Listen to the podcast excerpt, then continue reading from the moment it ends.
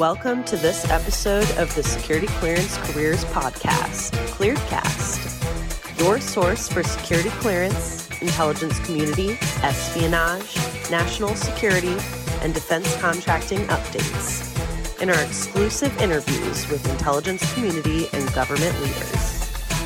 I am attorney Sean Bigley, and I'm here with my co-host Lindy Kyzer of clearance jobs dot com.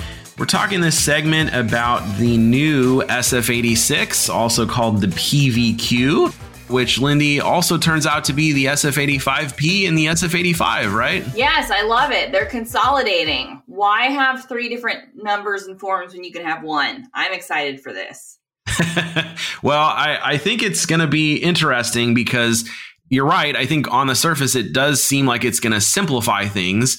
You know, as with anything in government, there are always caveats. And one of the big one is they're adding some some sections here. They're making some changes. It's not, you know, that they're just smashing all three forms together and calling it a day. They're doing some pretty significant updates. First off, I guess, why don't we talk about that, Lindy? What What is your sense about kind of the the focus areas for the new questions that they're adding or the things that they're changing? Yeah, well, it's basically taking those three forms that we know and love and changing them into kind of a four-part choose your own adventure that allows us to pick segments of the form that are necessary for the level of vetting. And I think that's good because I still have a ton of confusion about the S F eighty-five versus S F eighty-six. Generates a lot of confusion from applicants as to what they're filling out. Folks will fill out something for a position of public trust and think that they're filling out something for a security clearance. I am one of those people who was foolish enough to do that at one point in my career, so I have huge sympathy for the other folks who are in that bucket. I think it makes it more confusing about the reporting dates and timelines because we know there's disparity between those three forms now in terms of what years or timeframes are asked. I think making one vetting questionnaire with multiple parts, I think, is a better system. And I also get behind the things that they're adding and taking out. I think, you know, the form was due for an upgrade. I don't, it's not necessarily, you know, quote unquote shorter, but it is more streamlined. I think it does reduce some of the questions that were not necessary to the form. I hear hair color is out, which as a woman whose hair color has changed many times, I feel like that's just wise. But I do think they tried to think about what are the questions that really relate to security and what do we need to make a, a reasonable determination about a person and what do we need, what kind of information do we need to investigate this person. And my understanding is the only kind of main section that's added or questions that are added are around kind of misuse of classified information, mishandling information. And that seems to make sense if you're looking at kind of past behavior predicting future behavior. How many people is that really going to vet out? I'm not sure, but it is a reminder kind of how you are able to follow the rules of your workplace is usually pretty significant for a security clearance determination. Insider threat issues boil down to both malicious and non-malicious actors. So I think they're kind of creating some room for that and saying that if you have something in your employment history that's related to kind of mishandling classified information, we're going to look at that person a little more carefully. I mean, I don't know. Is that is that your understanding of the form, or do you have any thoughts on, hey, the world's your oyster? You see a lot of people with issues with the S F eighty-six, Sean. What would you change about it if you could? I've got two thoughts really on this. One is directly to your point, which is this new section that's being added. And to be clear, you know, we haven't seen the questions yet that they're proposing, you know, surrounding past mishandling of classified information. I have a sneaking suspicion about how they're going to word some of these things. Back to that in just a moment. My other area of interest to see is whether some of the needlessly complicated questions on here get simplified. And by that, I mean, for example, the question about, you know, reportable foreign contacts that gives people fits all the time. It's one of the most common questions we get. And I know we're going to do a, a whole segment on that. But there are some questions on here that are just, you know, when you really parse them out, they're they're actually a little more complicated than they first look at first blush. Uh, same with some of the questions about associations. And we've talked about that, how, you know, that's partially out of necessity from a First Amendment standpoint where, you know, they can't make it seem as though they're going to deny you a security clearance because you've been associated with some disfavored political group, unless that group is espousing, for example, you know, overthrowing the U S government by force or something like that. they're apparently playing with some of the wording on certain questions. And I think those two areas are probably going to be included in an overhaul. And if they're not, they probably should be.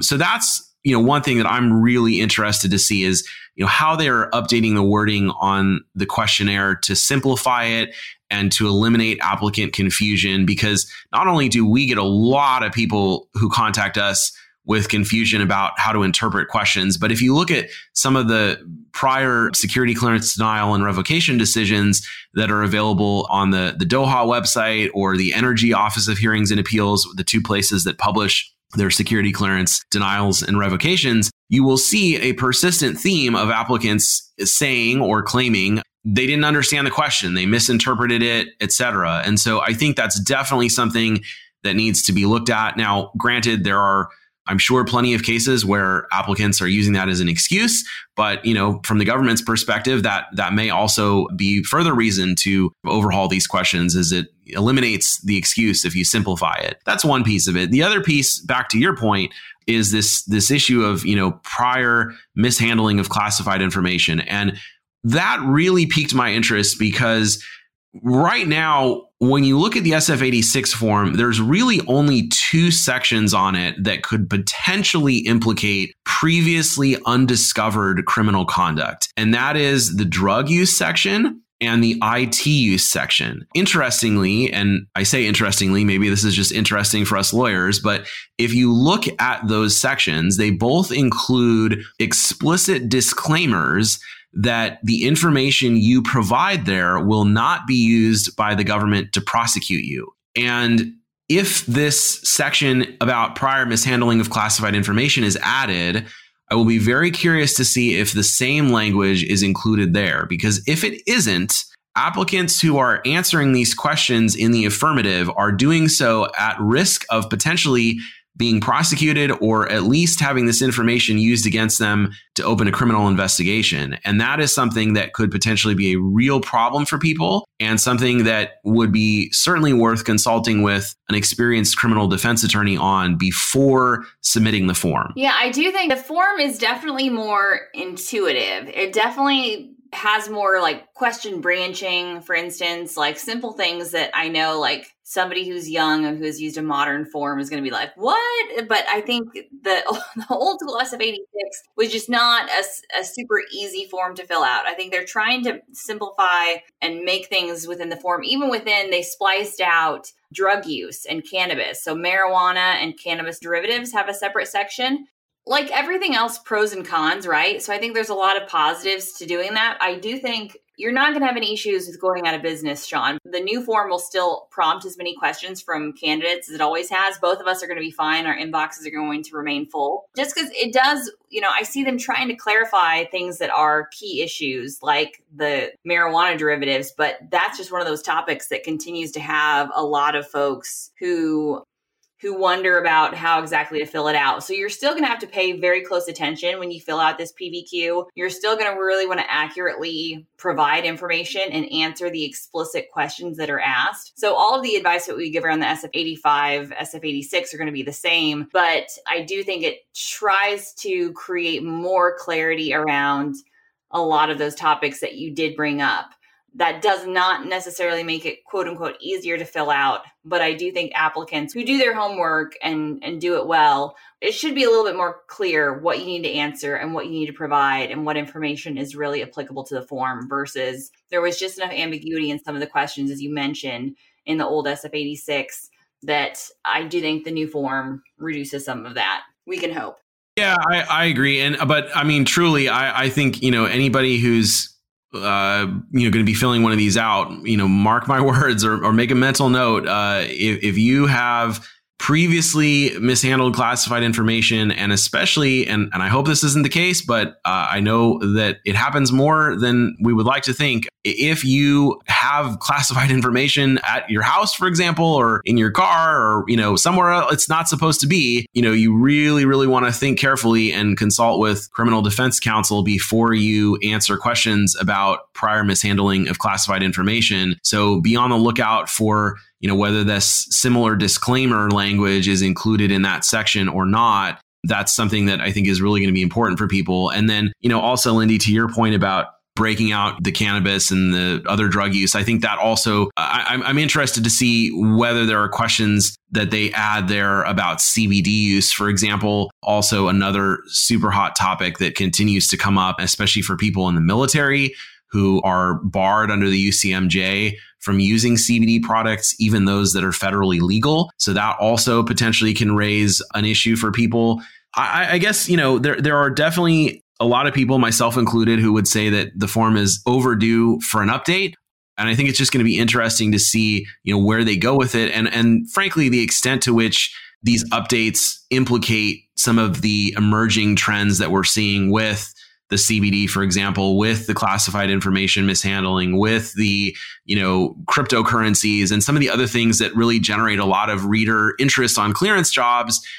Clearly, like, information is getting back to security officials about what people are concerned about and topics that are coming up and, and presenting kind of emerging security risks that maybe didn't exist five, ten, twenty years ago. And so it's interesting and, w- and will be interesting to see kind of the extent to which they tailor the, the evolving form to those things. Yeah, I mean, it's, I think it's, it's still going to be super complicated. What they had listed for, have you had contact with a foreign national in the past five years with whom you had feelings of affection, shared common interests, were influenced by their opinions or suggestions, had a romantic relationship, were bound by social, moral, or legal obligations, shared information about yourself that, if known, could be used to influence you or act against the interests of the U S government. That's how it's a phrase on the new P B Q. That seems as confusing as the current form. True or not true? Um, yeah, I, I haven't seen that language. Uh, so that's the first time I'm, I'm hearing it. And that's actually really interesting because it sort of melds one of the divergent aspects of SEAD three, Security Executive Agent Directive three.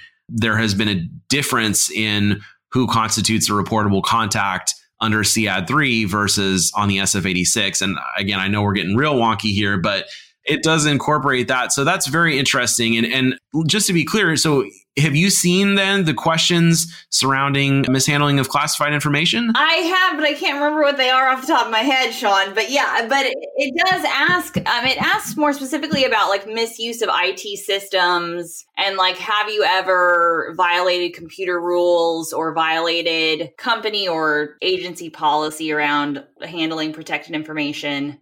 Okay. Well, you're, I have to say, and, and this is embarrassing, but you're a step ahead of me on this one, Lindy. And a lot of the clarity in the forum is around how the questions branch out.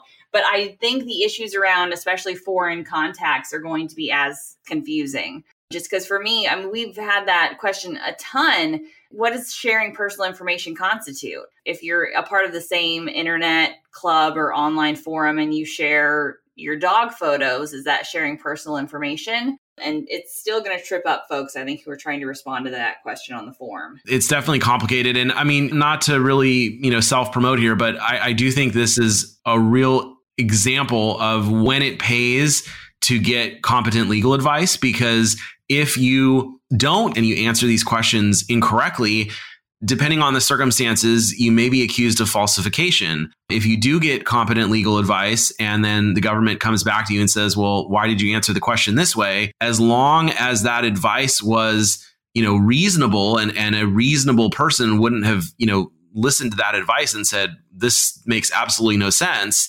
Generally, you're going to be protected and you can rely on advice of counsel as a defense.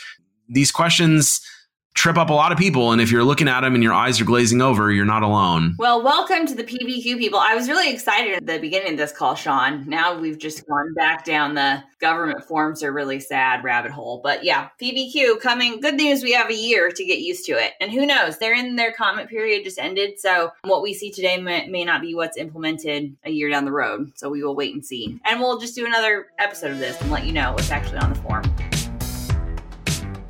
This is Katie Keller, editor at clearance jobs dot com.